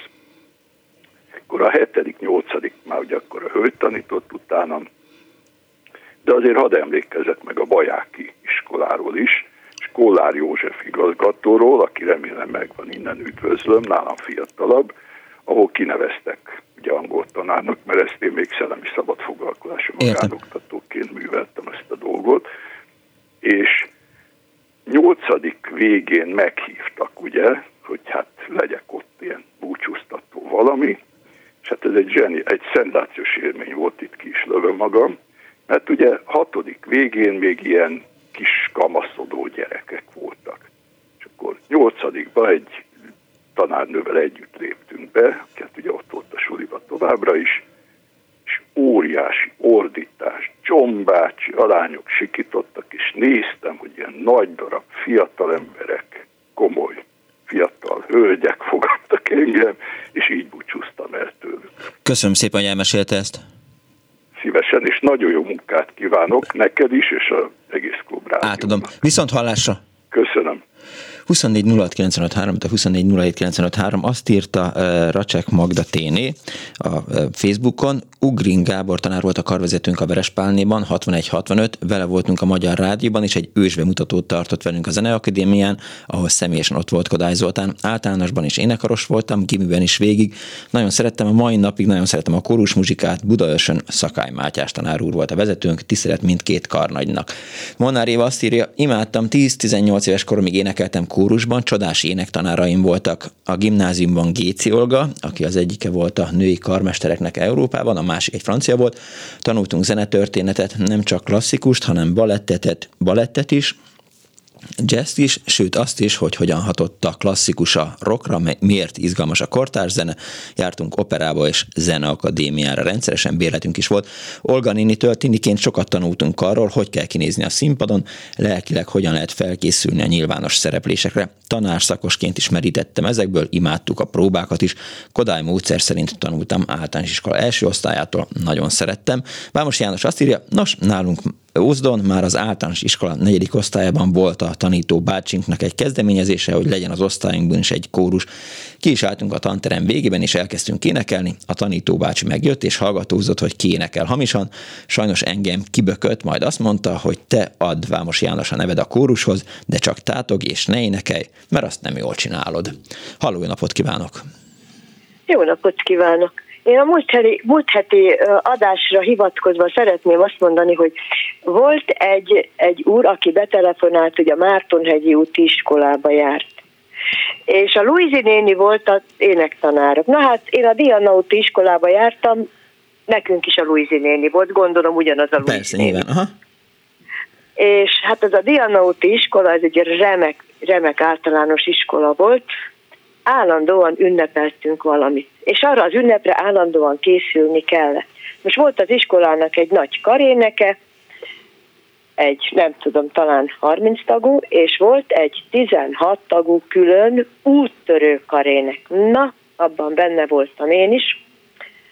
És miután állandóan ünnepeltünk valamit, hát külön kellett készülni mindenfélével, és olyan volt az iskola fönn a Szabadsághegyen, hogy ott rengeteg olyan mindenféle érdekes dolgok voltak, hogy laktak olyan emberek, nagyon sokan, hmm. nagyon sokan laktak ott, akik a politikai élet elsőrendű személyei voltak, Igen. meg olyanok, akik, akik veteránok voltak. Hát volt egy veterán otthon, egy idős veterán otthon, Aha. Már március 21 veterán otthon volt, de ott lakott a Rákosi, a egész közel, aztán ott lakott a Dobi István, hát akinek mondanak még ezek a nevek valamit, ugye? Persze mondanak, igen. Ott, ott lakott Kálai, hát én nem is tudom, Gerő ott lakott egészen közel hozzánk, nem az iskolához, az a uh-huh. lakáshoz. Na mindegy, szóval jártunk és állandóan ünnepeltünk, és szerenádokat adtunk itt ezeknek az embereknek. Na hát az volt egy érdekes dolog, amikor elment a 16 tagú, 16 tagú karének, és kornyikát ott az idős embereknek például a veterán otthonban, hm. és meghívtak minket egy, azt hiszem málna szörtre, meg egy szelet kalácsra, már nem emlékszem rá. Na de aranyos volt. Aztán én a, a, a rádióban nem voltunk, de a televízióban voltunk. Ott ha. volt egy föllépésünk, még a Takács Marika volt ott akkor. Értem, de mi, melyik műsorban? Azt én már nem tudnám megmondani. Hát nagy volt az izgalom, meg minden. Hát, ó, hát akkor hallottunk először ilyeneket, hogy Jupiter lámpák, meg, meg mit tudom én, hát szóval úgy. Na hát ennyi, ennyi volt tulajdonképpen, de de azért az egy olyan, az egy olyan érdekes dolog volt, hogy, hogy mentünk mindenfele szerenádokat adni a időseknek is, a potentátoknak Biztos is. nagyon örültek a... Na jó, nem mondok semmit sem. E, de te arra emlékszik, hogy mit énekeltek? Nem. Sajnos nem, de egyébként a, a, szerintem a repertoár minden számát énekeltük, de hogy, hol, mit, azt én nem tudnám már megmondani. Érte. Hát nagyon régen volt. Nagyon Köszönöm régen szépen, volt. hogy hívott. Én is köszönöm, viszont, viszont hallásra. hallásra. Halló, napot kívánok! Halló, üdvözletem, Frankfurter Márta vagyok. Kész csak Márta. Üdvözlöm a kedves hallgatótársakat valamint először is Meggit, aki a sok általa énekelt kórusból kihagyta a Budafoki Kamara kórust, pedig ott énekeltünk egy kórusban. De először pár szóval hadd emlékezzek meg a gimnáziumi kitűnő irodalomtanáromra, akit úgy hívtak, hogy Lóránd István. Ő kitűnő zeneszerző, uh-huh. zongorista is volt, a kórusnak a zongora kísérője, Sajnos a zenei pályával azzal fölhagyott, méghozzá azért, mert ifjú korában megnyert egy úttörő dalpályázatot, és onnantól kezdve bármit csinált, bármit írt, ő nem volt más, csak amint a Mókus bácsi. És ez annyira rányomta a pályájára a bélyeget, hogy ő végül is a zenei pályát elhagyta, és így lett irodalomtanár. Azon gondolkozom, hogy a Mintamókust azt nem Kodály írta? A Mintamókus fenn a Fántasz Lóránd István írta. Igen? Elhiszem, jó. De tudom, hogy volt, van valami úttörő dal, amit emlékszem, hogy, hogy Kodály Zoltán volt a, a szerzője. De mindegy. Biztos, hogy sok, sok úttörő dal volt. A mintamókus az sajnos leterelte az íróját a zenei pályáról. Szegény. És akkor a budafoki kamarokkórusra visszatérve először is nem kell nagyzolni, az az ablakon kiöntött teja, az nem is langyos volt, hanem hideg, és nem dézsa meg kondér, hanem csak egy kancsó. Ja, tehát ön ott volt, amikor az orosz katonát leöntötték? Én az egyik lány voltam, és halára sikítottunk hirtelen, ijedtünk be, mert az, hogy az első, ablak, első emeleten valaki benéz az ablakba, az azért meglepő. Hát hogy ne. No, hogy ne. A, a folytatása viszont az a dolognak, Igen? hogy közben ugye kiesett az ablakból a szunyogháló is, az egy ilyen keretbe beszerelt szunyogháló volt. Aha. És akkor azt vissza kellett volna szerezni. És akkor Juli elkezdett kiabálni, hogy hol jól ért, értessük meg a katonák, az egyik kiabált, hogy akno, a másik szunyogháló, hát nem nagyon értették, de végül az egyik kis katona megértette, hogy mit akarunk. Foga közé fogta a, a szúnyogháló keretet, Aha. és így visszamászott az eres csatornán, beadta az ablakkeretet a szúnyoghálóval, mi meg kiadtunk egy üveg bort, és akkor utána integetéssel elváltunk egymástól, onnantól kezdve békén hagytak minket. Igen, a drúzsba. Na jó. Igen. De honnan volt önöknél egy üveg bor? Azt mondja meg. Hát mit csináljon egy lánycsapat este? Jó, jó, jó, jó, jó sosem voltam lánycsapatban. Jó ahol házi soproni kékfrankost is lehetett kapni, és azért mi már elmúltunk 18 évesek. Hát jó. No, a zene, vagy na, az énekkarnak amúgy a bázis az a Budafoki Zeneiskola volt, Aha. és annak volt ott zenei tábora, és a Budafoki Zeneiskola keretében működött elég sokáig ez a kórus. És a tagoknak az alapját részben a zenetanárok, részben pedig a zeneiskolai növendékek adták. Tehát az amatőr korosútnál azért lényegesen jobban tudtunk kottát olvasni, és volt hangképző tanárunk is. Uh-huh.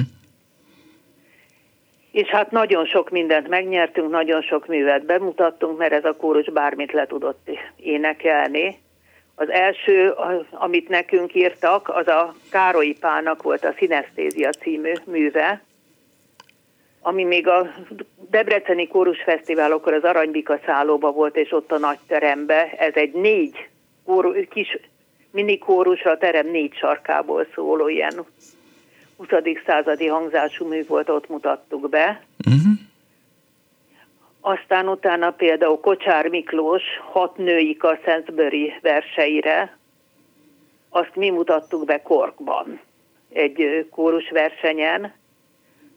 Aztán utána például a BBC-nek az énekelyek, önnek a népek versenyén, ott ez a hangfelvételeknek a versenye volt a rádiófelvételeké, ott a 20.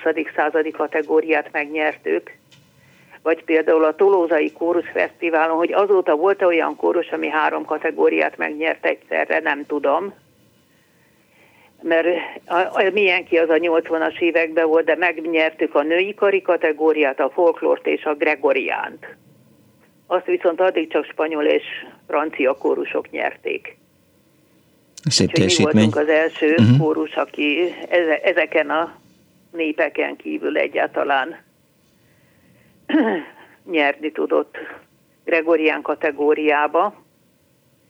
És a fertődi táborokról még azt hadd mondjam, hogy oda, ott viszont sokan vendégek is voltak, és a zeneiskolásokat és a kórussal is foglalkoztak és tanítottak minket és így volt egy olyan kórus táborunk, ahol például a Kistétényi Melinda volt lenn.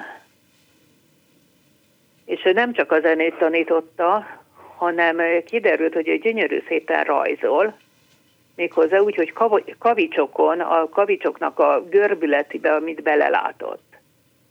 Én egy nagyon szép cigányasszony fejet kaptam tőle, amit utána gondosan eltettem vattába csomagolva egy dobozba, aztán egyszer egy évig nem néztem meg, és amikor kinyitottam a dobozt, akkor kiderült, hogy teljesen elhalványodott a golyóstolnak a festéke, és már nem látszik rajta, hogy hol volt rajzolva, úgyhogy már csak én látom benne, hogy hol van a ja.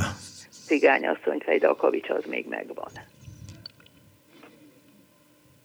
Mi lett utána? Tessék? Mi lett a kórus után? Én a kórus után, kórusból úgy maradtam ki, hogy a rendszerváltás után egyszerűen, ha az ember napi 8-10 ügyel, akkor, akkor nincs energiája még heti egy ja, ja, ja. próbára is. Értem. És hát sajnos a kórus sincs már meg, mert az ezredforduló táján az is végképp kimúlt, ugye, hogy kimentek alólunk a fenntartók. Tehát azért egy kórus, egy amatőr kórus csak saját magából nem tud megélni. Karnagyunk egy egyesülettel próbálta életbe tartani, uh-huh. de aztán utána ez hosszú távon már nem jött össze. Értem. Azt tudom, hogy az, két, az ezeret fordulót már nem értem el. Ja. Köszönöm szépen Márta, hogy elmondta és kiegészítette a történetet. No, és akkor további minden jót kívánok minden kóristának. Köszönöm szépen. Kész csók, viszont hallásra. Halló, jó napot kívánok! Igen, jó napot kívánok, Sándor Judit vagyok. Kész csó. És két kórusról szeretnék említést tenni. Az egyik a 12. kerület Virányos úti általános iskola, ahol 1954-től 62-ig jártam, és egy csodálatos énektanárnőnk és kórusvezetőnk volt, a Toma Magdinéni, uh-huh. aki megalapította tulajdonképpen a nem profik, tehát tényleg a, a, az amatőr kisgyerekek kedvenc szórakozását, az éneklést, és a tiszta éneklést, és a tiszta beszédet. Notabene Benjamin Britten, vagy Benjamin Brittennek a Kiskémésentről című operáját is, a mellettünk lévő az akkori iparművészeti főiskolán elő is adtuk uh-huh. szólistákkal, felnőtt szólistákkal, és gyerek szólistákkal, amiben hát én is részt vettem, de a Benjamin Brittennek aktualitása van most, mert egy másik operát, ha minden igaz, akkor a Fischer Iván vezényletével ma vagy holnap fogják előadni, tehát még ez is eszembe jutott. Ez az egyik kórus, amiben részt vettem, és szeretnék ezáltal megemlékezni. Aha. A másik kórus a Semmelweis Orvostudományi Egyetemnek a 76.-77. éve ma is működő kórusa, amit az orvosok, az annak idején az orvosok és a, az ápolók, betegápolók és a, a orvostudományi egyetem dolgozói hoztak létre. Uh-huh. Ez egy vegyes kar, szoprán, alt, tenor és basszisták részvételével. 77. éve működik, és szeretném megemlíteni a kórusvezetőnknek a nevét, az Olá Mártát, aki 35.-36. éve áll a kórus élén. A kórus repertoárja az egyházi és a világi és nemzetközi és nemzetiségi dalokon kívül sok minden egyéb ö, műfajt is felölel. Ö, ezen kívül, ha minden igaz, akkor körülbelül 295-296 mű szerepel a repertoáron. Templomokban, egyéb közösségi helyeken vettünk részt sok-sok fellépéssel. A kórus sokat járt külföldön, akkor még nem voltam a tagja. Franciaországban, Németországban, jól tudom, és voltunk többször Horvátországban is, ahol már én is részt vettem. A kórusvezető is orvos, vagy egészségügyben nem, dolgozik? Nem, a kórusvezető a, a, a Magyar Nemzeti Énekkarnak a szoplán szólamvezetője, volt egészen az évelején történt nyugdíjazásáig, uh-huh. úgyhogy aktív énekes, aktív karvezető, és egészen magas fokon, nagyon nagy szaktudással és lelkesedéssel vezeti ezt a kórust. Körülbelül 60-an vagyunk, 65, 60, 65, 70-en vagyunk, mindenkinek a legnagyobb megelégedésére, szeretetére és az Olá Márta egészen kitűnő szakmai tudásával szerintem nagyon magasra teszi a mércét a többi kórusvezető elé. Hogy sikerül a, a három műszakban való munkát a, a kórussal összeegyeztetni? Hát uh, itt tulajdonképpen, itt már szó volt az előzőekben a Békés Gyöngyinek a budafoki uh, kórusáról, a mhm. Békés Gyöngyi is tagja a mi kórusunknak, szóval itt mi a kicsit az idősebb korosztályt képviseljük, tehát sokan vannak nyugdíjasok, ja, ja, ja. illetve annyira fontos a, az amatőr éneklés a, ezeknek a résztvevő kedves hölgyeknek és uraknak, hogy meg tudják tenni azt, hogy egyszer egy héten, hétfőn 6-tól 9-ig részt vesznek a, a kórus munkájában. Ha a munka miatt egy kicsit elkésnek, hát ez van, de mégiscsak egy fantasztikus közösség alakult ki ez alatt a hát 70 év, illetve ha jól tudom, akkor 47 éves, 46. bocsánat, 46. vagy 47. Éne, éve énekel az egyik kedves szoprán énekesünk a kórusban, tehát 46 éve rendszeresen uh-huh. tagja a kórusnak. Hát És gondolhatják, hol... hogy ez hol... egy nagyon nagy élmény számunkra. Hol próbálnak? És aki, tessék? Hol próbálnak? A 14. kerületben egy bérleményben. Ja, ja, ja. Próbálunk Értem. minden héten, és nagyon nagy és nagyon kellemes közösség, egy igazi családi közösségé alakult át ez alatt a sok-sok-sok-sok évtized alatt. Nagyon befogadó a kórus, és szeretném még egyszer az Olá Márta nevét kiemelni a Nemzeti Énekkar volt szoprán szóló vezetőjét, aki ezt teljesen a legnagyobb lelkesedéssel és odadással vezeti. Köszönöm szépen. megelégedésére. Köszönöm szépen, hogy elmesélte ezt. Igen, igen, szóval a Virányos úti énekkar és a Semmelweis kórusról szerettem volna egy kis betekintést adni. Jó tette, Köszönöm hogy megtette. Szépen. Köszönöm, Köszönöm szépen, hogy viszont hallásra. És énekeljen mindenki a lehető legtöbbet. jó, jó, én is mindjárt énekre. Minden jót. Mindjárt Minden dalra jót. fakadok, viszont, viszont hallásra. A Pedro kocsmájában Sápat Lámpa ég című szongot szeretném önöknek előadni de Dániel belenevetett, úgyhogy önök most kimaradnak ebből, pedig a kedvenc száma, na mindegy. Egy hallgató van a vonal túlsó végén. Hello! Jó napot kívánok! Hello, hello! Sziasztok! vagyok, és... Uh, Várjál, valamit ki kéne kapcsolni. Igen, mi? A háttérben a rádiót. Mert, mert nagyon rosszul. Nagyon rossz. Igen, valami, mintha a háttérben szólna. Igen, csak azt nem. És a telefonba beszéljen, legyen olyan kedves.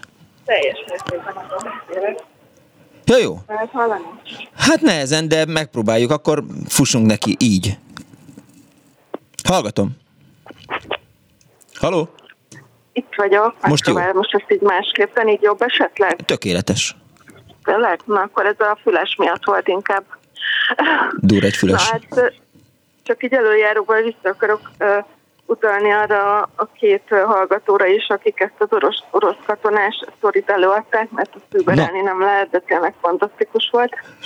És uh, uh, azt gondoltam, hogy arról mondanék egy pár szót, hogy mondta a Dani is, meg többen is, hogy nem feltétlenül szerették a, az éneklést, meg az énekórát, de ebben is ugyanazzal, mint bármi másra, hogy azt jól tálalják, és, és olyan, olyan módszereket alkalmaznak, ami egy gyereknek a kedvére van, akkor, akkor azt is bárki szeretheti, de ha nem, akkor, akkor meg nyilván nem.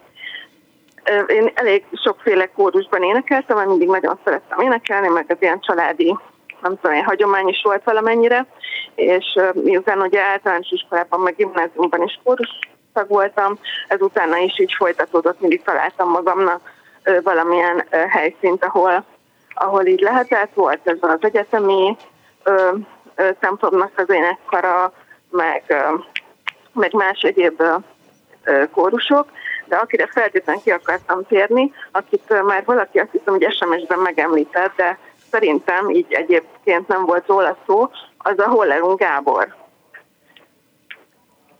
Igen?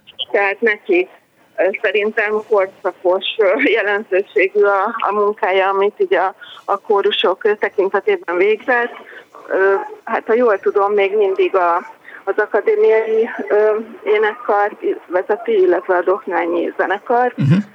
A Doknányi zenekar az ugye egy profi zenekar, a az akadémiai énekkar viszont egy, hát úgymond amatőr, ami azt jelenti, hogy ugye nem ebből élnek, akik ott énekelnek, és, és szerintem egy szenzációs, ö, ö, hát szerintem egy nagyon nagy fazon az az ember, de, de hát ö, ugye Liszt Ferenc Díjas, meg, meg egyáltalán, tehát egy, egy hihetetlen elismert és, és nagyon-nagyon komoly zenei munkát végző valaki, de ahogy ő ezt az egészet csinálta, ugye már régen nem, nem vagyok kórustag, de, de egyszerűen az a, az a stílus, uh-huh. amit ő ott előadott, az tényleg olyan volt, hogy, hogy oda mindenki úgy ment, hogy, hogy az egy az egy szórakozás volt, meg egy kikapcsolódás amellett, hogy persze munka volt, és mi is hát a, a munkánk mellett jártunk esténként, de, de tényleg azt mindenki várta, mert az egy, az egy fantasztikus élmény volt, és utána pedig hát ha eljött a,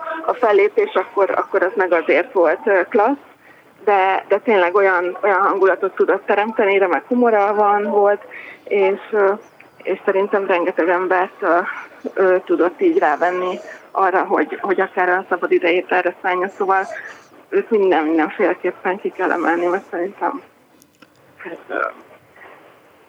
nagyon, nagyon jelentős munkát végzett téren mindig is, nagyon régóta.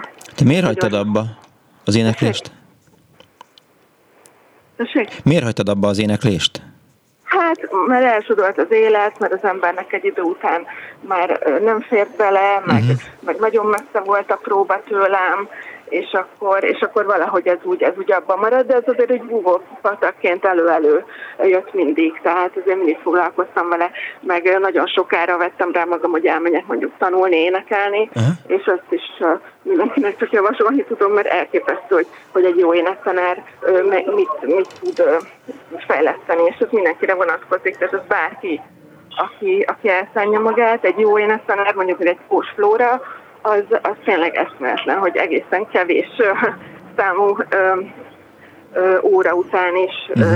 hihetetlen, hogy, hogy milyen, milyen fejlődést és változást tud elérni, és ez is nyilván hozzájárul ahhoz, hogy az ember szeressen énekelni, ami viszont azért fontos, mert mert az egy, annak egy gyógyító hatása van, tehát mindenkinek kéne énekelnie, mert, mert visszahat, tehát nagyon komolyan jó, jó hatással van ugye ezt így a Kodály, Kodály országában ez, ennek magától értetődőnek kéne lenni, hát nem tudom mennyire az, de minden esetre tényleg mindenki csak úgy tudott, hogy énekelni, illetve hogy a gyerekeit ö, ilyen szellemben nevelje, és, és próbálja meg ezt így a mindennapjaiba belevinni.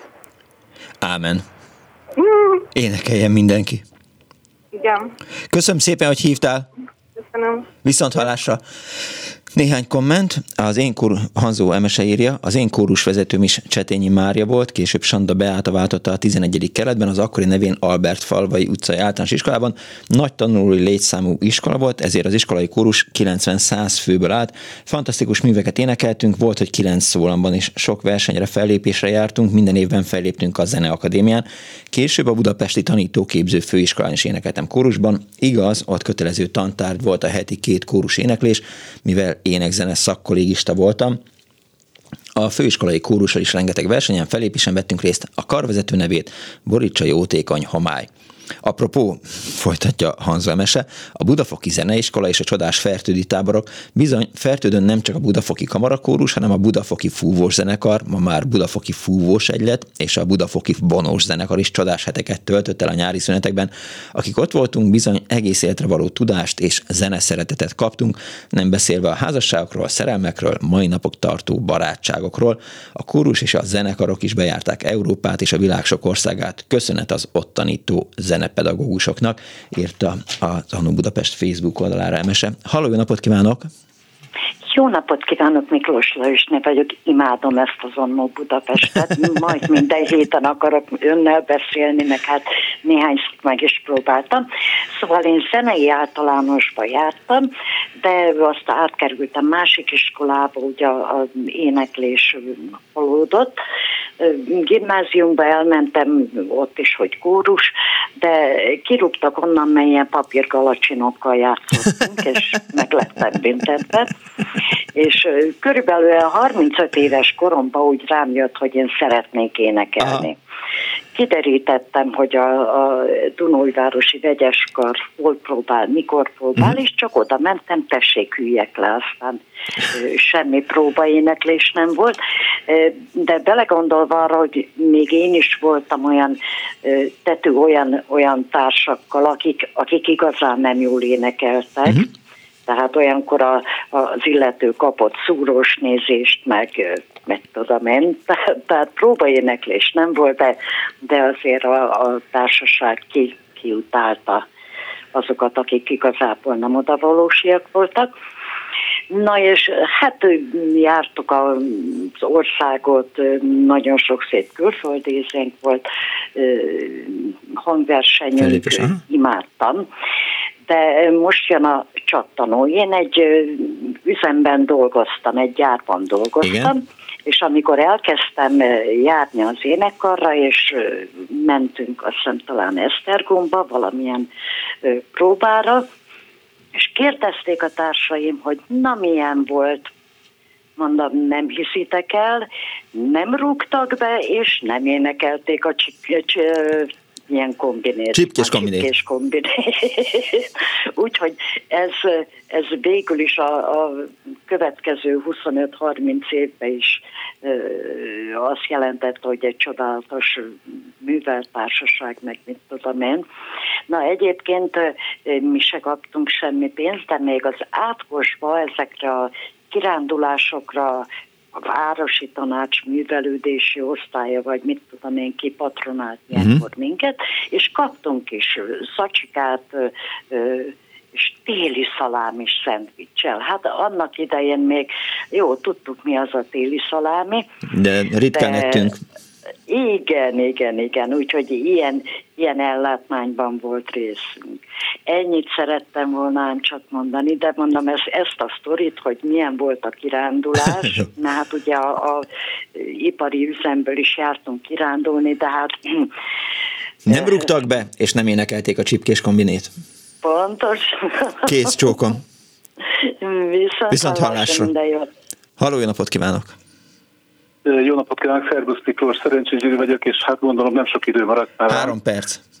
három perc, igyekszem beleférni három percbe. Nem tudom, az elmúlt héten sajnos nem tudtam hallgatni, hogy mennyire volt a sok említett karvezető és énektanár között említésben Lukin László. Visszafogottan. Értem. Hát azért is megérdemli, hiszen az ország szinte az ő tankönyvéből tanult, uh-huh. tehát Lukin László és Lukin Lászlóné volt a szerzője az énekzene tankönyveknek, tehát emiatt mindenképpen megérdemli. És a másik dolog, ami egy élményt elmesélnék, amellett, hogy nagy személyiség volt, egy olyan élményt mesélnék el, amit tényleg aki karban énekelt, annak ez egy szemléletes dolog volt.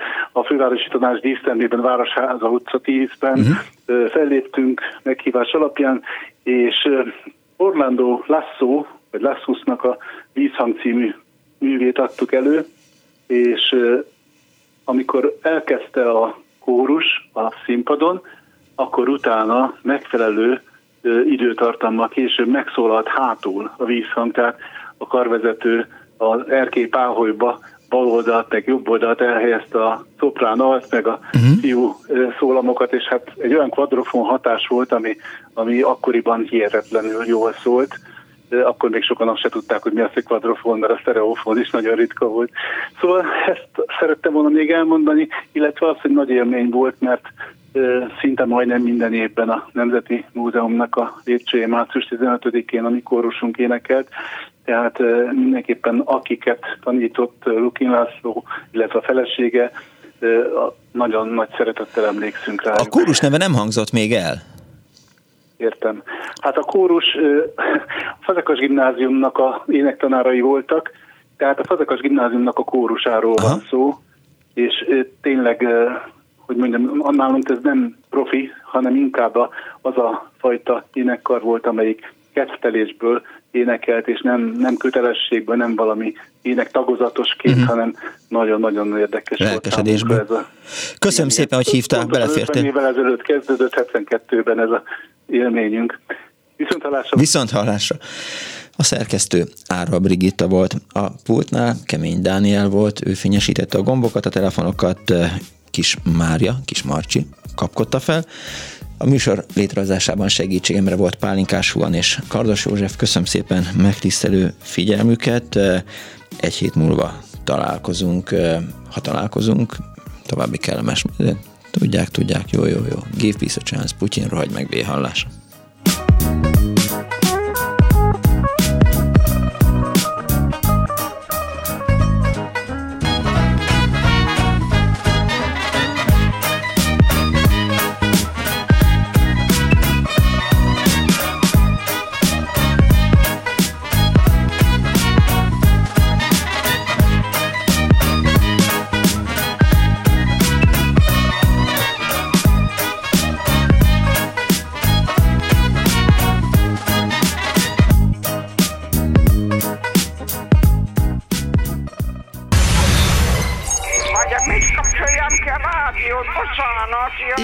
igen, igen. Elnézést! Jó napot kívánok!